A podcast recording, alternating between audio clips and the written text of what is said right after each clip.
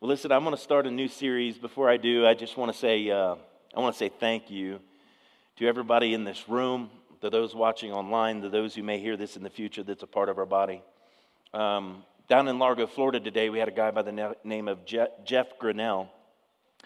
He is uh, one of the foremost voices to young people in our generation, without question. He just did a, a youth conference with 8,000 teenagers in it. Wow is right. Wow. Uh, so he's speaking at our church in Largo, Florida. I plan on inviting him to come out here to Colorado uh, to speak to our church here. One of, the, one of the things that I desire to do more than anything is to put in front of you anointed voices that will help to uh, hit the mark for you where your relationship with Christ is concerned, that will hit the mark where your giftings and your callings are concerned. And I will tell you that Jesus, when he designed the church, when he determined how the church would be built, that it would be built uh, by what is known as the fivefold ministry, we'll call it by apostles, prophets, evangelists, pastors, and teachers. Now, let me say this that Jesus was all of those. Can I get an amen? I am not. I do not have all five of those giftings function in me. Uh, I'll give you a quick lesson in that. Say apostle. Oh, we're going to have to get busy. Say apostle. Say prophet. Say evangelist, pastor, and teacher. So, apostle, prophet, evangelist, pastor, and teacher. We'll do it on this hand, right? An apostle governs or sets in order is a sent one that will establish structure so that the church can exist as a community, right? We'll go into places, uh, if you will, that need to have proper government, proper structure. How many know that God, everything he does is decently and in order? God is a God of order. A prophet, so watch this, say governs. Prophet governs, or excuse me, an apostle governs. A prophet, hold up your pointer to say, This is pointer, this is point. Y'all remember that? Right? No, you don't remember that nursery song? Yeah, oh, okay, well, you know. Anyway, do you call this your pointer finger? Let me ask you that much. How many use this finger on your mouse? ding, ding, ding, you know. Uh, a prophet guides. A prophet sees and, and speaks to the church and equips the church so that we know where we're going. An evangelist, hold up your middle, well, don't hold up your middle finger. hold all your fingers up and point to that one. Like this, not the other way around, if you will. But the longest finger on your hand, the evangelist equips the saints to understand what it is to reach out and gather in a harvest of souls. Amen. The pastor, or where we put the ring finger where it comes to marriage, we tend to call the love gift to the bride. The apostle governs, the prophet guides, the evangelist gathers, the pastor guards, and then the teacher, your small finger. How many of you take your thumb when your ear inside of your ear is itching and you dig in your, your ear with your thumb? How many of you like it's little enough to get in there and right? Teacher has a way of opening the ears of people and grounding them, grounding you in the Word of God. Oftentimes, uh, I will do the outlines the way that I do to give you structure so that when you go out of here, you don't just walk out, man, I was so inspired. Uh, when I would preach primarily in my giftings, which Angie will tell me, like, I just want you to preach. Stop doing the outlines where you point by point. I'm like, I need people to go out with something that they can apply. Come on, somebody.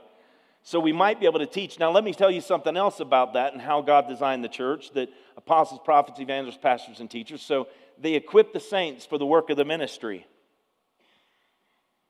They equip the saints for the work of the ministry. Till we all come to the unity of the faith, to the fullness of the stature of one man, even Christ, who is the head of the church. Now, this is important regarding what I'm about to teach you today because I want you to say this with me Christ is the anointed one. And when I'm under him, come on, be with me. And when I'm under him, I am anointed. When you get under the anointed one, you walk in an anointing that you're never going to have unless you are under him. And so he gives the fivefold ministry to equip us for the work of the ministry till we come to the unity of faith. In other words, we're standing up on our feet, we're assembled together. Every gift that we have, unique and different, but anointed just alike. My anointing is no greater than your anointing and your gifting. In other words, we function by the unction that the Holy Spirit gives us. And if you understand it's when the Holy Spirit comes and fills us, comes upon us, that we are anointed by the anointed one. It's the reason he prayed to the Father that he would send the Holy Spirit. Why? I won't leave you orphans.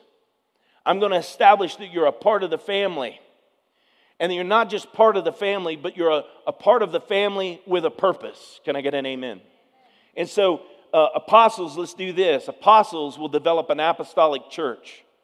Apostles will establish in the church, equip the saints to embrace a mindset of being apostolic.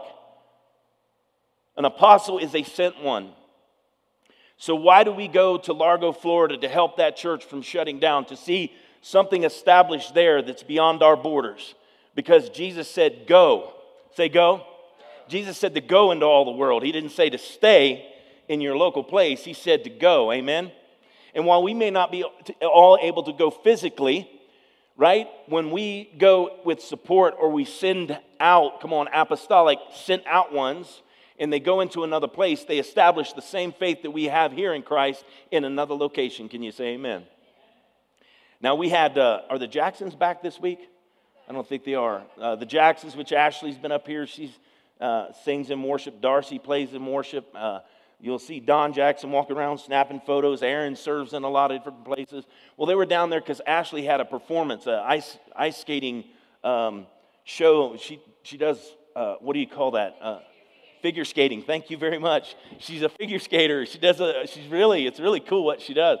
But she had that gathering down there um, where she was performing. And so they came in on the Saturday, and what they did is they came to church on Sunday. And Darcy and Ashley from our congregation here was on the platform down there helping Jake and the team to lead worship for the congregation in Largo. When we had our youth event down there, there were many people who went down there and, and serve that location. Now, I want to tell you that next year it'll be coming here. Come on, somebody give me an amen. We're going to do something in the mountains with the youth, and we're going to bring the youth from there and some of the team from there. There's a beauty in the church, seeing the church for what Christ meant it to be, that it's not just isolated in its, in its own place. How many know the church is not meant to be um, inward focused? It is meant to be outward focused the, the, the only end that we have is that end of being built up in our most holy faith, that end of being taught, that end of being loved by one another, that end, end of being encouraged by one another so that we can go out. There's a purpose behind all the things that are happening in, and it's not meant to stay in, it's meant to go out. Amen? So, apostles make an apostolic church or equip a church to be apostolic. A prophet equips uh, believers to be prophetic. Say prophetic. Prophecy is edification, exhortation, and comfort. That you actually would speak into the lives of those around you as God inspires you. You see somebody going through a hard time and you feel this prompting, say anointing. You feel this prompting by the Holy Spirit, you should go pray for them. You should go give them a word of encouragement. I'm telling you, when you're obedient in those moments, the Holy Spirit will sit down and that anointing will come upon them. We're going to see today a little bit more about why it's important. The anointing needs to be new all the time, it needs to be fresh. It's something that we should never, never live on old experiences in Christ. We should allow those experiences that we've had inspire us to move to the next one. In other words, what God and I have, there's this end thing that's like, wow, God, this was amazing when you did this, da da da and, and I'm inspired in my relationship, but I'm not, not meant to keep that for myself. I'm meant to take that and go give it to someone else and walk in the anointing that He has given me. Can you say amen? Now, just in, in a matter of giving you updates, you know, reports, I want you to know the work that we're doing down there. Uh, here's the thing I face the most. When I go to Florida and I preach, oftentimes what happens, they'll come up, you know, everybody else is good, but we really like it when you're here. And you know what I get here a lot of times? Anyone? Anyone? Yeah, we, we like the others, but we really like it when you're here. Now, here's what I'll say is there's an element of seasoning and walking your, in your anointing. One of the reasons why that is, is because I speak with authority when I speak. And that comes because I've exercised the gift that God has given me as a preacher of the gospel. Now, in that, it's not about me, and this is what I'm trying to point out, is that I have exercised the gift, therefore I have learned to yield to the Holy Spirit. Even as my outline right now, I'm sharing things that I did not write down, that I did not think about in the course of opening up this series. But as I stepped into the pulpit today, I sensed the Holy Spirit come, an anointing come, and there's things that the Spirit wants to speak to the church. And learning to yield ourselves to allow God, come on, to have our members for His service is so, so important to develop in life. I want to tell you that most people never get there. And the reason why they don't get there is they're not willing to pay the price. Let me tell you, it's going to take time of solitude with the Lord. That you got to get alone with the Lord and you got to spend time with Him. Let me tell you, you got to wrestle through your flesh. We're going to see a little bit more about that today. You got to wrestle through those things. It's this is what I think, and, and maybe I should do this, and maybe I should do that.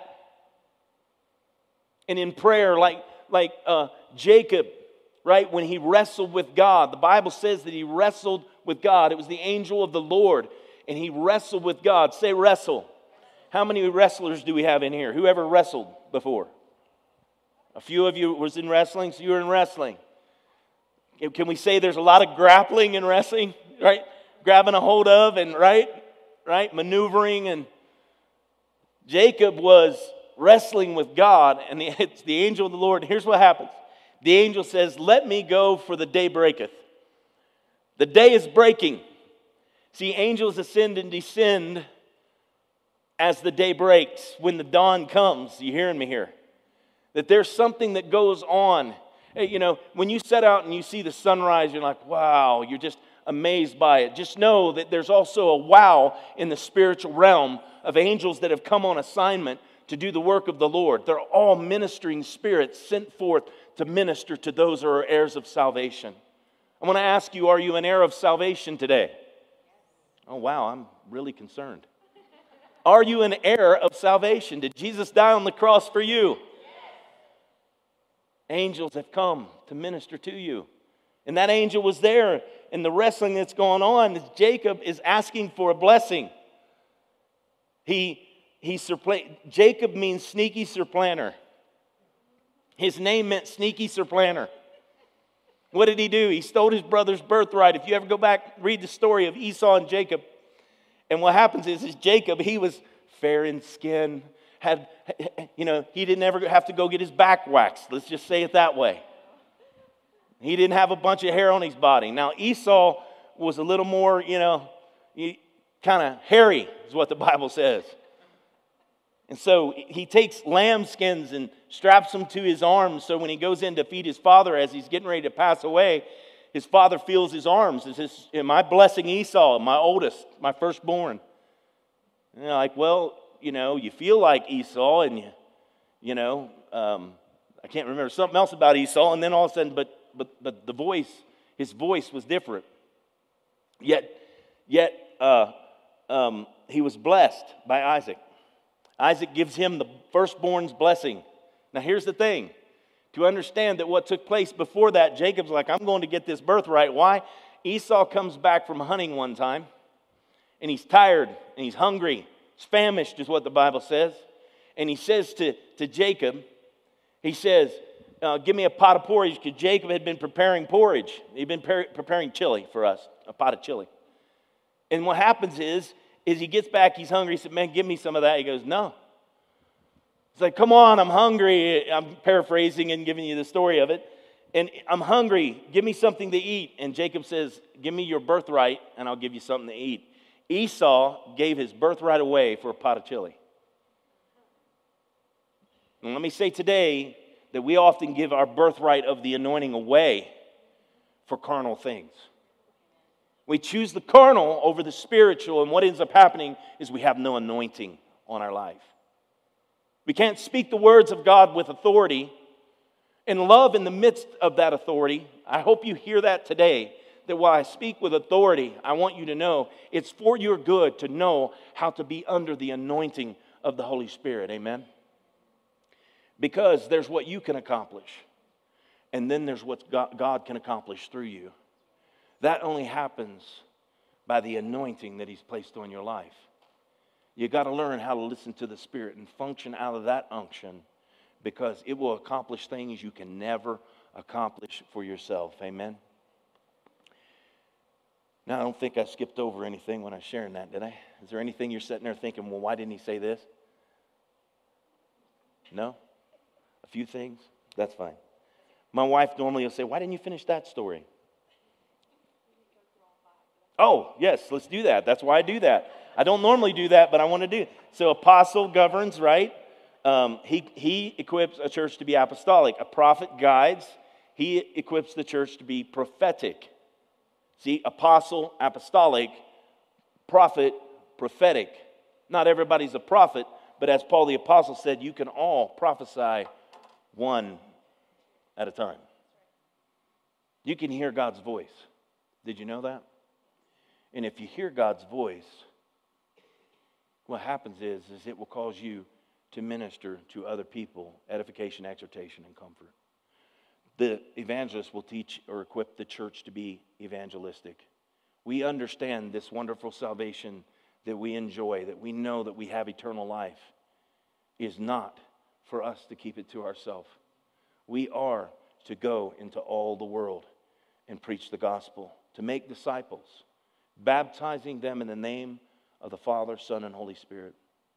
If you haven't been baptized in water, I want to say this to you make sure you talk to one of us because that's one of the first steps you take when you profess to believe in Jesus Christ. Baptizing them in the name of the Father, Son, and Holy. And then it says pastors will baptize them, or you know, um, staff members will baptize them in the name of the Father, Son, and Holy Spirit. No, go is to every believer in this room and all around the world.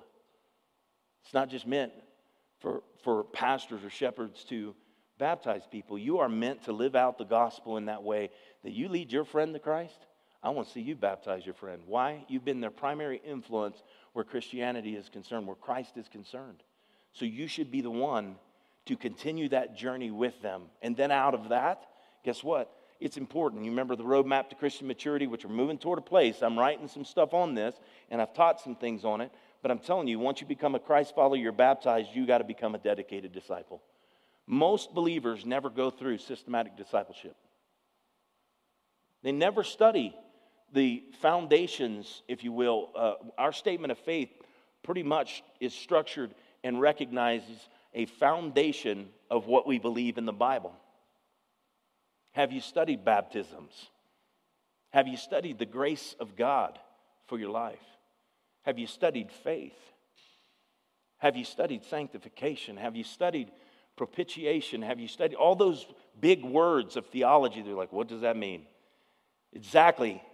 And the, and the more we study that out, the more we understand this walk we have with Christ. And let me say this the more we come under the anointing. So it's not meant to keep shepherds. When I say they're, they're guard, they guard the body of Christ. They're the love gift. And let me say that every one of those giftings are meant to love and guard the body of Christ. But let me, let me say this a pastor gifting, say gifting. So, gifting, an office, if you will, of, of anointing, a, a shepherd, a pastor, a true pastor, here's what happens. You're probably not going to get them up here preaching too fiery, but I'll tell you what they'll do. They will sit with you when you're going through the hardest times and they will listen to what you're going through. Now, when I listen to people in what we would call uh, pastoral counseling, my mind is working towards something that most men work this way in life, but, but in my gift mix, I tend to be like, structure. Well, here's what's wrong. If you just do this, it'll all be good. Anyone? And so, about the fifth time you're telling me the same story and your life isn't changing, uh, then I'm kind of like, hey, look, you know, if you're not willing to do what's necessary, it's never going to change. And people go, well, that's not very pastoral. right or wrong, come on. It's like, man, Pastor, he's mean. It's like, I'm not mean. I just want to see you find freedom. I want to see you walk in the anointing and the authority and the power of God's Spirit according to His Word. And oftentimes what happens is, is we get stuck in offenses or we get stuck in a rut. Can you say rut? Say rut. Have you ever been in a rut? A rut is a grave with no end, just so you know. It offers nothing but death and destruction for your life. People can sit and sulk over the same thing over and over and over and over for years of their life. I've sat with people where, where it's this story is told 10 years ago, and you're here, and all of a sudden they're telling the same thing, and they're stuck in the same place and not experiencing everything that God has for them through the anointing. Let me say, a shepherd will love you in those hardest times without question. I've done that with people. I'm not saying that I don't love on people or I don't pastor people. But, but let me say where it separates for me. There are some who are gifted in pastoral ministry. They could sit with somebody who's elderly and they'll tell about their cat and the hairballs they coughed up. And, you know, they're talking about everything that's going on with their, their pet or whatever. And my mind, my mind is just literally in a meltdown. I'm sitting there like, uh huh, uh huh. And I'm compassionate and I'm loving. And you understand, you choose to do things sometimes that don't naturally flow for you because it's the right thing to do. But I'm thinking about this how can I develop more leaders? How can I uh, develop more communicators for the kingdom of God? How can I equip the saints to go out and share the gospel of Jesus Christ? How can I help the church to experience its best life as a result of unlocking and releasing what's inside of every one of you? Because let me say this inside of every one of you is someone else's life transformed and changed because of your anointing. And let me say it this way is six months from now, this place could be packed and it's got to go to two sir. Oh, all pastor cares about is growing the church. Well, do I want it to die? Do I want it to decrease?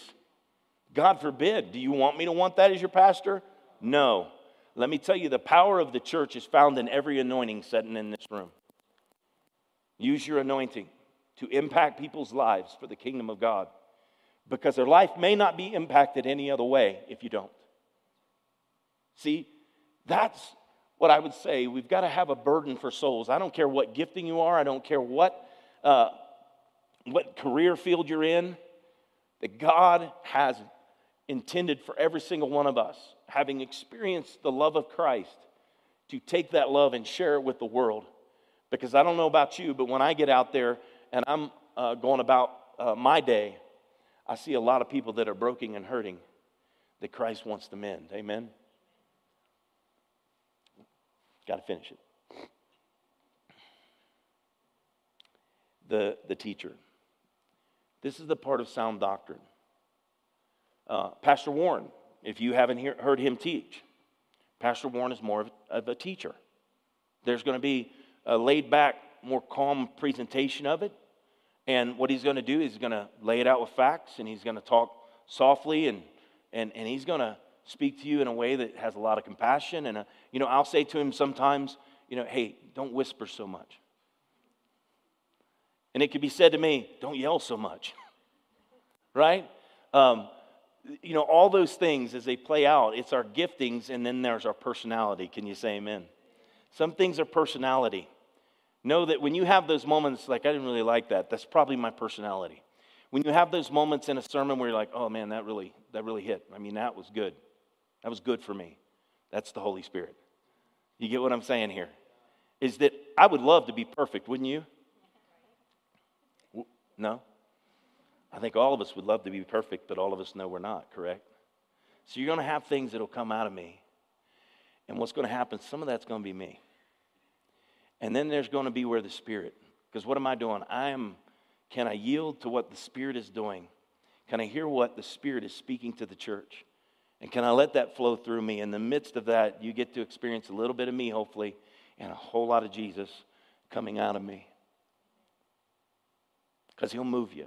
I always say this about books I read anything that comes from another person, you're going to get meat and bone. How many of you eat a chicken leg and you're like, just bite into it and you start gnawing through the bone while you're eating it? Nobody. So eat the meat and spit out the bones. Don't find yourself, oh my gosh, I can't believe this sermon's got bone in it. Well, you know, there's a bonehead in it, so you're probably going to get a little bone. All right. I covered all of them. Apostle, prophet, evangelist, pastor, teacher. There's anointings to equip you in your anointing to do the work of the ministry so that we grow up and we come under the head, the anointed one. And we do exactly what God has called us to do with this life that He's given us. Amen. I want to take you as fast as I can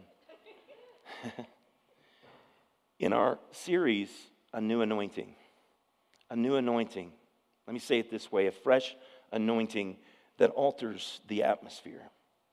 A fresh anointing that alters the atmosphere around you. Now, to understand the anointing a bit is to go to where, where we see the anointing oil being prepared. And this is out of Exodus. This is Moses.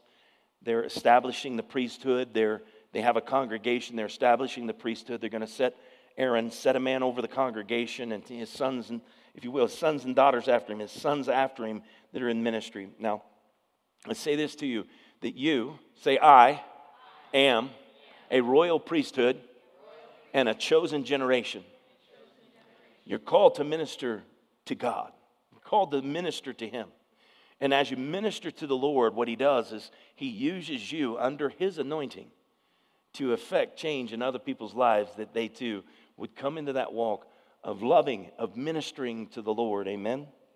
But going back to Exodus 30, 23 through 24 is where we start, and we see where the anointing oil is made. Also, take for yourselves quality spices 500 shekels of liquid myrrh, half as much sweet smelling cinnamon, 250 shekels, 250 shekels of sweet smelling cane, 500 shekels of cassia, according to the shekel of the sanctuary, and a hin of olive oil. A hin was six quarts. Six quarts of oil, these spices, everything was mixed together. It was a fresh uh, anointing oil that was to be used to anoint Aaron. It was going to be poured on Aaron's head. You've heard me refer to that so many times that I'll refer again in a moment out of Psalms 133. That the oil is poured upon Aaron and it goes down.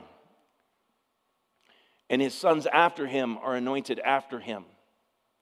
Go to, go to Exodus 30, 29 through 33. You get that there were specifics to that. And I think you would understand that that first part, that that those specifics, those spices, all of that, there would be a fragrance from that. Isn't that correct? A sweet smelling fragrance. Exodus 30, 29 through 33. You shall consecrate them that they may, uh, excuse me, they be uh, most holy. That they be most holy. Whatever touches them must be holy. And you shall anoint Aaron and his sons and consecrate them, that they may minister to me as priest.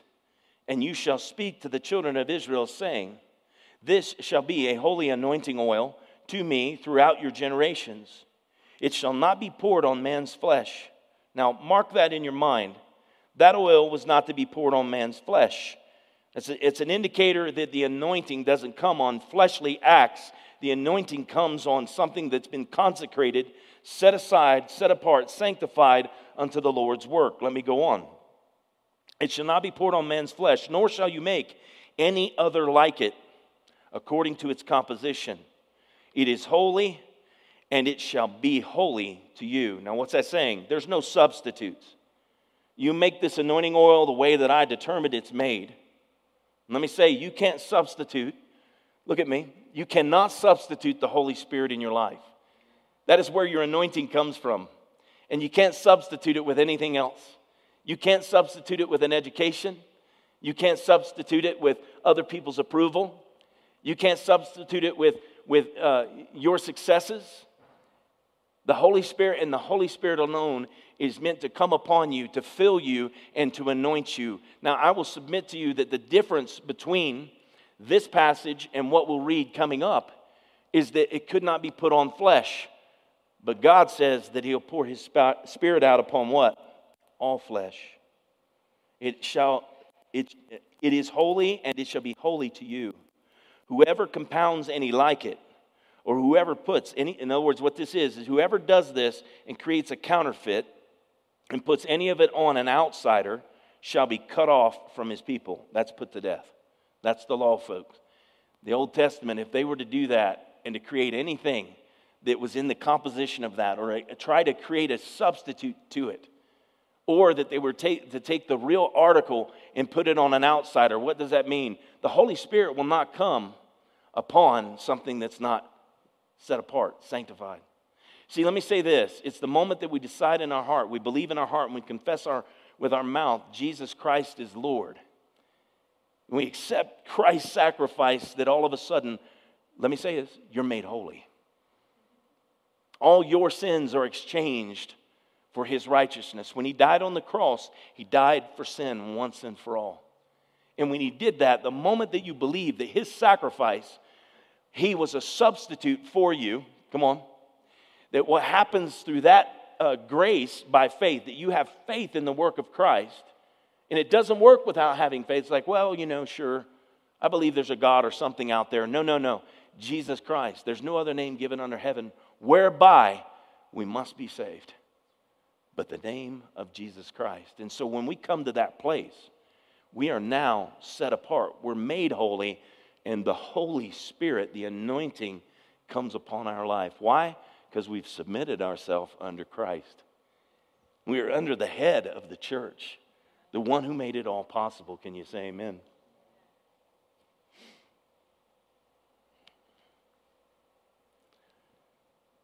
Anoint means to smear or rub oil or rub with oil.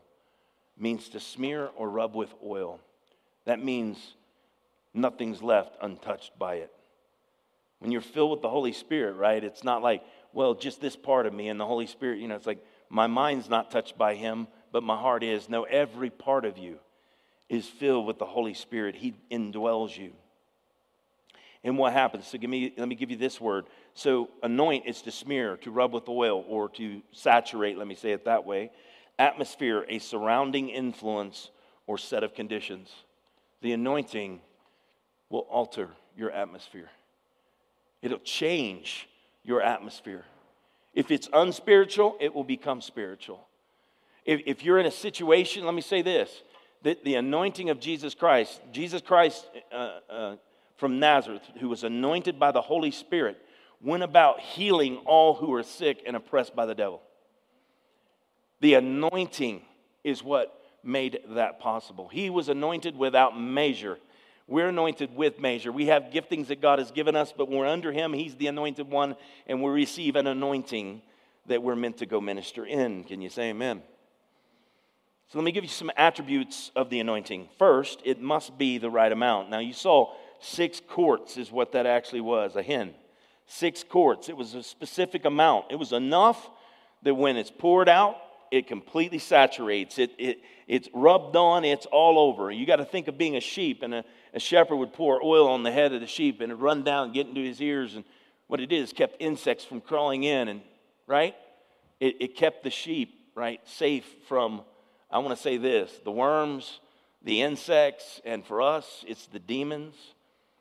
It's, think about the anoint, because it's what the Psalm 23 says. He anoints my head with oil. And he anoints my head with oil so that my mind is filled with the right thoughts. Even in, in the worst circumstances of my life, I know this the God is for me, he's not against me. I've been in some hard circumstances I've been in those places. Even I, I go back to when we lived in Ohio and I'm in my 20s and I was in a backslidden state. Angie defines it as a season. Is this the season that I lived in then? It's a season from Angie's perspective that I grew horns. Anybody know what that means? You're a devil. I was angry. I was just filled with anger and, and hate and malice over stuff that I'd encountered and dealt with, even hurting the church. And it's like, man, I don't want anything to do with that. And, you know, well, can we go to church for Easter? We go to church for Easter. Somebody walk up to me and go, Are you a preacher? And I'm like, Gosh, help me. Go to the next. I'm not going back to that church. We go to another church. Uh, you know, a couple months later, we go to that church and they walk up, Are you a pastor? And I'm like, I got it. No, I'm not. And we, we would leave and I'd say, We're not going back to that church. And we went through what, four churches, I think it was? And then Easter came and she goes, Honey, I, look, here's Angie's statement to me, too.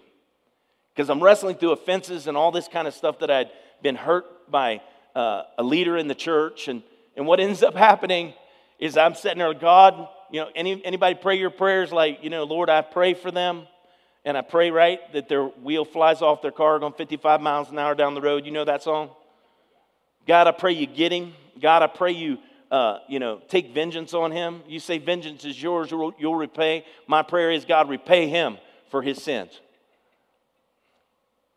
God's like, well, how would you feel if I repaid you for yours? Yeah, let's talk about that, Lord. I'm thinking that we might change the way I pray that prayer. But see, I was so hurt and so offended that bitterness would spew out of me. And what happens is she said to me one time, I'm like, I'm not going to church anymore. And she said, You're not going to keep me from worshiping my God. Just say that. Uh, oh, yeah, it pierced hard. Like I'm coming between her and the Lord. Now think about it. I'm her headship. We're not going to church. I'm directing where we're going to go. See, I'm the apostle, prophet, uh, uh, evangelist, pastor, and teacher of my household, in a sense, right? I'm priest, prophet, and king, right? I'm meant to lead my family well under the Lord. But I'm out from under the Lord and I'm mad at the Lord and I'm fighting with the Lord. Of you argue with God? And you have arguments, go, why? Here's what God did to me in that time when I'm fighting, I'm fighting. She says that things started to move in the spirit. She's praying for me. I tell her, stop praying for me. I'd go to work, and I'd, i was working in iron workers. You know, those are steel rods. If you ever see the highways and how they do those steel rods and they pour, you know, the, the overpasses and all that kind of stuff. Um, Paul Brown Football Stadium, the Bengals football stadium, I put hundreds of caissons, they call them, these circular steel that the rods are tied together and lowered, lowered into this opening, and, and they pour these caissons why it's on the river, and so those concrete pillars keep that foundation stable. And thousands or hundreds and hundreds of those things we tied and put in there. But I'm on a bridge deck, and I literally, uh, in Indiana, I'm on a bridge deck on a highway, and, and I'm tying, you've been over all day long, and I'm just tying rods. In the Spirit of God, let me say the anointing. Somebody say the anointing. Somebody say fresh, new anointing. I'm tying those rods, and I remember like it was yesterday. And I'm tying those things, and I literally feel the presence of God sit down on me, just come upon me. The anointing comes upon me as I'm tying, and I begin to weep. You ever cry? You know, if Lord ever touch you in a hard moment? tears just popping out of my eyes, man. I'm just tying down through there and they're just boom, boom, boom, boom. And a laborer comes up. So you understand the spirit wars against the flesh and the flesh against the spirit. And my spirit was fighting, but my flesh was fighting. My flesh was winning. Angie is praying. She's got a bunch of folks praying for me. And God's presence sets down on me. And as the psalmist said, I could make my bed in hell, but I can't get away from the presence of the Lord. If I make my bed in hell, he said, You are there. You can go that's still there, and He'll never leave you or forsake you, and He's always going to work at drawing you unto Him. But you got to respond. Say, respond. If you respond to the anointing, I promise you the yoke will break and the burden will lift. So here's my response that day. I'm tying rods, I'm crying. God, why do you do this to me? Just leave me alone. I don't want to be a pastor. I don't want to be in ministry. I just want to just leave me alone. Now, I'm not yelling that at that time because they would probably take me to the mental hospital. But as I'm tying, a laborer comes up and he asks me a question, and I just, I kind of look up at him, and tears just streaming. And of course, you know, when you cry like that, it's, you know, it's visible. And then he goes, What's your deal, you big baby? Well, remember, my spirit is warring against the flesh and the flesh against the spirit. And this is not a happy moment, let me tell you. But I, I, I want you to hear it from this standpoint of how far you can go if you go out from under the anointing. And so I'm doing that. I'm kind of half bent over. He says that, and I got pliers in my hand I'm tying with, and they're kind of, they're woven. If you thought about brass knuckles, just think that way. And I'm sitting there, and I'm like, whack! And I undercut him, and whoop, lands on the deck, knocked him out, and I just kept on tying. The general foreman comes up. You know, they get him, and, you know, they come up to me, What's going on with you? And I look up at him. He goes, Are you okay? I said, Not really, but I'm just trying to work and he's messing with me and, you know, I'm not going to put up with it. And he goes, Okay, we'll just keep. I was, I was like one, if my uncle was the fastest tire and he and I would be on a bridge. You race. I won the the apprenticeship uh, for local 372 in in Cincinnati, Ohio, because I was one of the fastest tires. Um, and when you're talking about tying rods, it's wire, and I'm talking, man, you know, you got one per second kind of thing going on, and and and and so I was the second fastest really tire of rods. So they're not going to get rid of me because I'm getting a lot done. Let me say you average about a ton and a half to two tons a man per day. I was averaging about three tons of iron. That means you're carrying it in, packing it, laying it down, tying it up. So, so they didn't kick me off the job. They kept me and told him to stay away from me, you know. Um, I was fortunate in that because obviously the cops could have called me and or come out and I would have been arrested. Well, I go home and that's the time where I told Angie, stop praying for me. And she said, I'm not going to stop praying for you. You're going to repent and you're going to get your heart right. And I, and, and I got others, we're all praying for you, Derek. And you're not going to get away from what God said. I'm not going to be in ministry. I am not going to do it. So she talks me into going to church one, on Easter. Girls all dressed up in nice, cute dresses. You know how it is. You want to go, nice photos on Easter. And uh, so we go to church, and I'm sitting there. Now, nobody came up and said, Are you a pastor at that church? Praise God. But that day, the pastor preached about Jonah. Does anybody know the story of Jonah? Right? Running from the Lord. I'm not doing it, Lord. I'm not going. So he's preaching on this, and he, he's, he's laying it out really good, and he gets to the point, and he says, Do we have any Jonahs in here?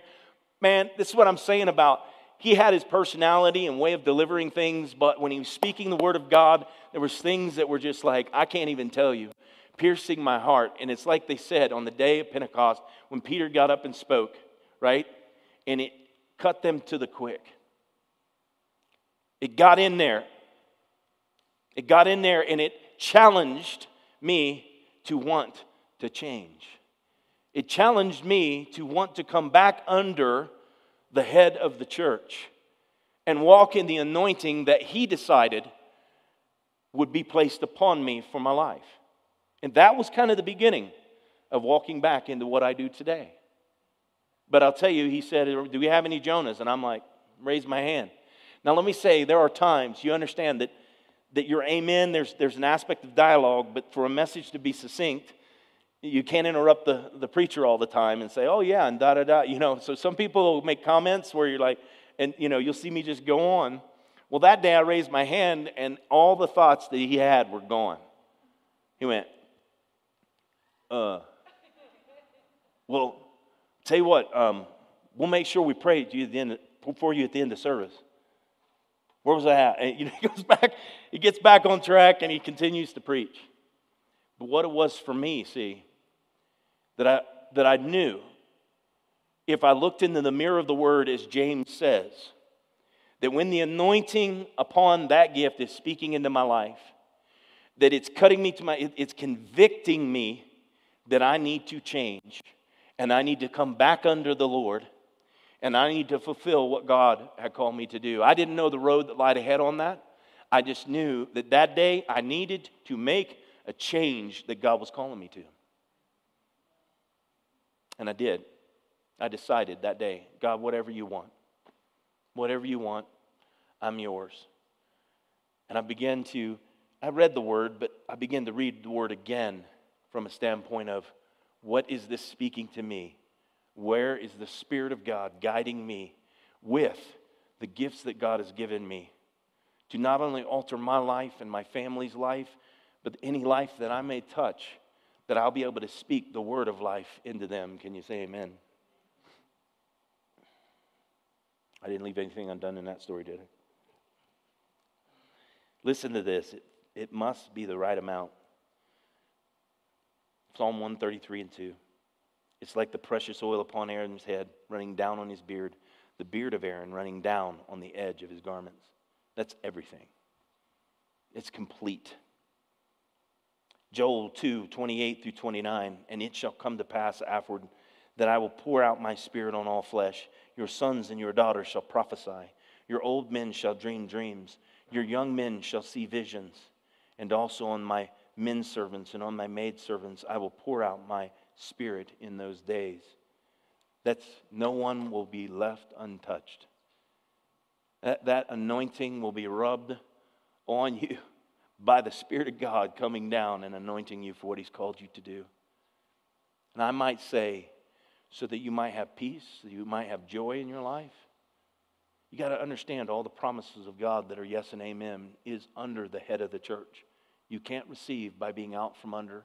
You can only receive by being under because Jesus is the Aaron, the high priest for us, see. The oil that the, he's the anointed one, and the oil of anointing that comes upon him runs down upon his beard. What is that? And I want to say this that in a local church, there's a zikon. The bearded one is a zikon. He speaks forth the direction and the word of God. But let me, let me deepen that for you. Anyone who will open their mouth to declare Jesus, the head of the church, to declare the gospel of Jesus Christ, becomes a zikon for the Lord. The anointing then, watch, will flow down on those that are in your life. Why? Because it's not been there. But through your words, they all of a sudden begin to believe. And by belief, they align under the Lord, and the anointing begins to flow upon their life as well. You have been anointed by God.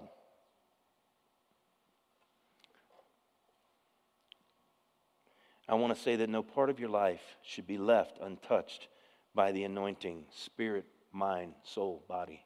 Every bit of you should be uh, touched by the anointing. Second, it must be. So, the attributes of anointing, it must be fresh. Psalms 92 and 10. This is from the Amplified Bible. I am anointed with fresh oil for your service. I'm anointed for God's service. 2 Corinthians 1:21. Now he who establishes us with you in Christ and has anointed us in, is God, who also has sealed us and given us the Spirit in our hearts as a guarantee. Be filled not once with the Holy Spirit, but continually. Amen. So, so it must be the right amount. That's everything. Completely filled with the Holy Spirit. It must be fresh. You need it every day. You don't need it yesterday, you need it today. Because you can't do anything about yesterday, you can only do something about today. And if you take that step today, then tomorrow you're walking in the anointing and you just continue to ask God to lead you and guide you in his calling on your life. Amen. Third, here it comes. Things don't happen the way we always want them to happen. Can I, can I get an amen on that? They don't always happen the way we want them to happen. But I want you to know that if you'll get under Christ, if you'll come under Him, then what will happen is, is that He will direct you in the path that He set before you. And while there are difficult things you may deal with, the reality is, is He'll bring you out of that exactly the way that He wants you to be. Maybe not the way you want it to be, but trust me, God's way in the midst of any difficulty or complication in your life becomes a testimony of how He's still there and how is he still there? Because you don't get out from under him because of the you don't look at the situation, well, God's not here. No, God is there. Stay under him and deal with your situation and walk through your situation, and he'll bring you through whole, not living in a rut, not living, if you will, in that place of offense or regret. So, third, it changes the. Uh, I don't know why it says it that way. Does it say it that way up there? It changes the changes the atmosphere. It shouldn't say it that way. I don't know what the world happened there. It changes the atmosphere. It changes the atmosphere around it. I see I doubled that somehow. Isaiah 10:27 says, "It shall come to pass in that day that his burden, come on, his burden will be taken away from your shoulders and his yoke from your neck." This is referring to your enemy, the devil, how he can get down on you and yoke you into a place of regret or depression. He can yoke you in a place of where you just don't feel like you can continue forward. But I want you to know the anointing will always move you forward. And it'll be, listen, and the yoke will be destroyed because of the anointing oil. That's the Holy Spirit. So listen, a fresh anointing does something that nothing, nothing else can do in your life. Nothing else can do what a fresh anointing of the Holy Spirit can do. It breaks the yoke and it lifts your burden. Now, look up here for a moment. I'm going to wrap this up. But I want to ask you something. Is there anything that you're carrying that's heavy on your life? It's a burden on your life, and you feel like it's more than you can bear. Is there a yoke? Is there something in your life that you just can't break away from? It's like when I was over in this place and I'm offended and I'm walking in that, I couldn't break away from that. Angie praying for me started to, to manifest the anointing of God on me, not because I was under, but because she was under and there was other people who were under who were interceding for me, standing in the gap for me, and God was working on me. And we need that, saints. Can you say amen? We need that in our life. But is there a burden and there's, is there a yoke in your life today? I want you to know that Jesus can break it and he can lift that burden. 2 Corinthians 1:21 says, "Now he who establishes us with you in Christ and has anointed us in God, he has anointed us in God." 1 John 20, 20, or 220, 220. But you have an anointing from the Holy One, and you know all things. Wow. Do you ever feel like you don't know everything? Do you ever feel like you don't know what to do? God does.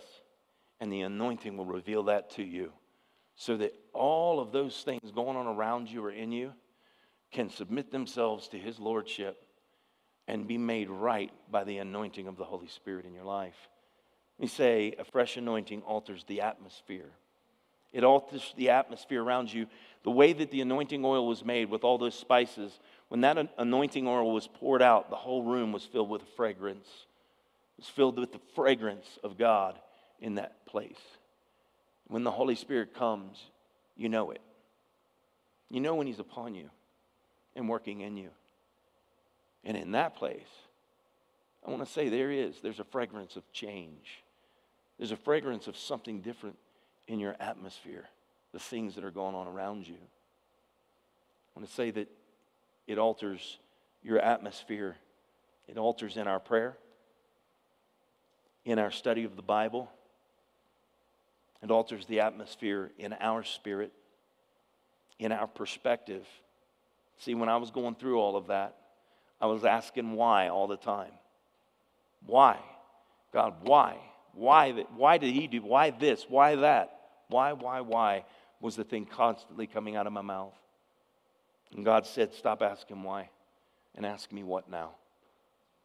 Hmm. that, boom, and I knew, okay, God, what now? That's the past. That happened. But what now? And I needed his guidance for the future. Can you say amen? It altered my perspective. It alters uh, the atmosphere in, in our family. It alters the atmosphere in our marriage. It alters the atmosphere in our career. It alters the atmosphere in our finances. It alters the atmosphere in our relationships. And it alters our expectation of what God can do. So here's what we need to do we need to confront the enemy of a fresh anointing and alter our atmosphere. Confront the enemy of a fresh anointing in your life and alter your atmosphere. Romans tells us to confront the, the flesh. Confront the flesh.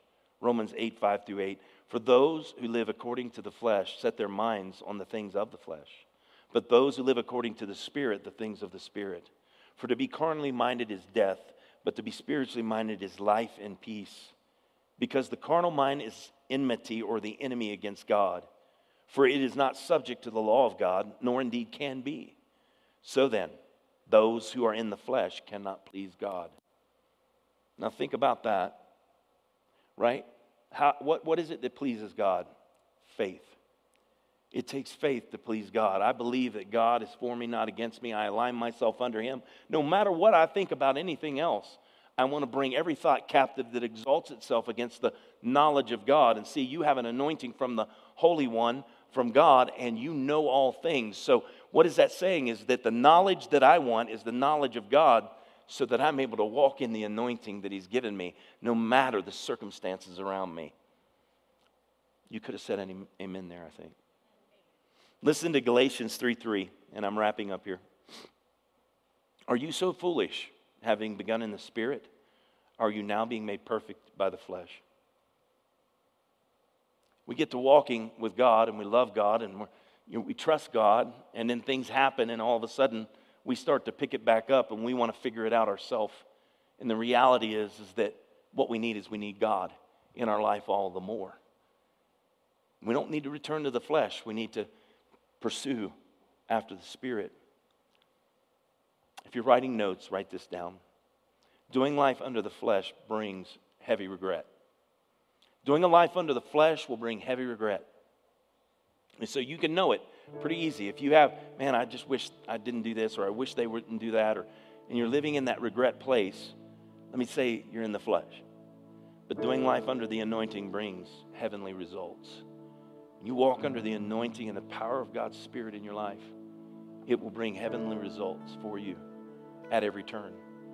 I won't say at the time you always want it, but I'll say if you remain consistently under Jesus, the head of the church, and you look to Him, the one who is the author, say that with me, the author and the finisher of my faith.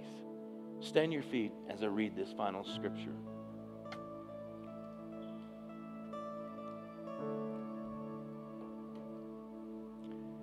Just look up at me for a moment. I want to say before I read this.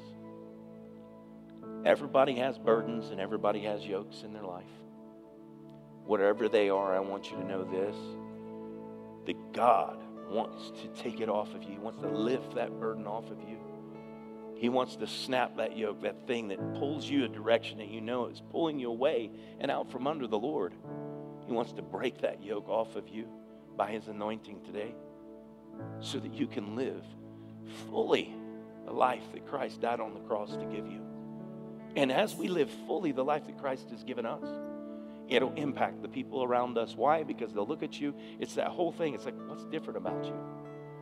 I've walked in a room before where it's, you ever walked in and there's stuff going on? You walk in and it's like the whole atmosphere changes. People telling dirty jokes and cutting up and doing things like, you know, and you walk in, they're like, oop. Why is that? Because you're walking under the Holy One and there's an anointing on your life that changes the atmosphere that you walk into. This is what John 6 63 says. It is the Spirit who gives life the flesh profits nothing. The words that I speak to you are spirit and they are life. The anointing of the Holy Spirit on you will bring life at every turn, no matter your circumstances.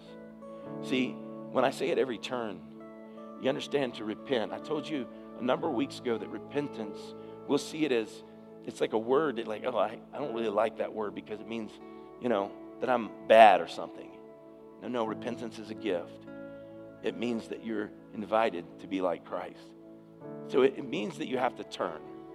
It's a 180. It's like I'm turning from this and I'm going to walk towards this. Walk in your anointing. I challenge you today. If you don't know it, please reach out to me, Pastor Warren, Angie, Crystal. Uh, reach out to the team. Let us know. Like, I want to know what my anointing is. Because I want I will say this. You can discover your anointing. It's not something God's trying to hide from you. It is in his word. And it comes by following after the Spirit. If you don't know how to do that, I want you to know that that's not hard either. And we can help you to understand the steps to take to do that. I want to pray for you today. Here's what I'm going to ask Bow your head, close your eyes, lift your hands to heaven. Please do that. Bow your head, close your eyes, lift your hands to heaven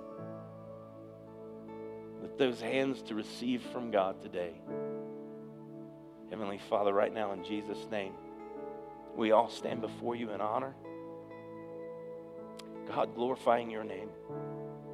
Lord, help us to understand, Father God, to come under you, to take those steps, Father, to remain under Jesus, to honor and glorify and love. That as we do, Father, the anointing of the Holy Spirit let it come upon your people, Father. I pray your presence fill their homes. I pray, God, that as they go, the anointing would rest upon them, and that when they walk into places, Lord God, who they are and who they know changes the atmosphere around them. God, the anointing, without question, that it would break every yoke and lift every burden, Lord God, upon your people in Jesus' precious name. And Lord, I pray that above all things, we would follow after your spirit in Jesus' name. And everyone in the house of the Lord this morning said, Amen. God bless you. Thank you for allowing me the extra time this morning.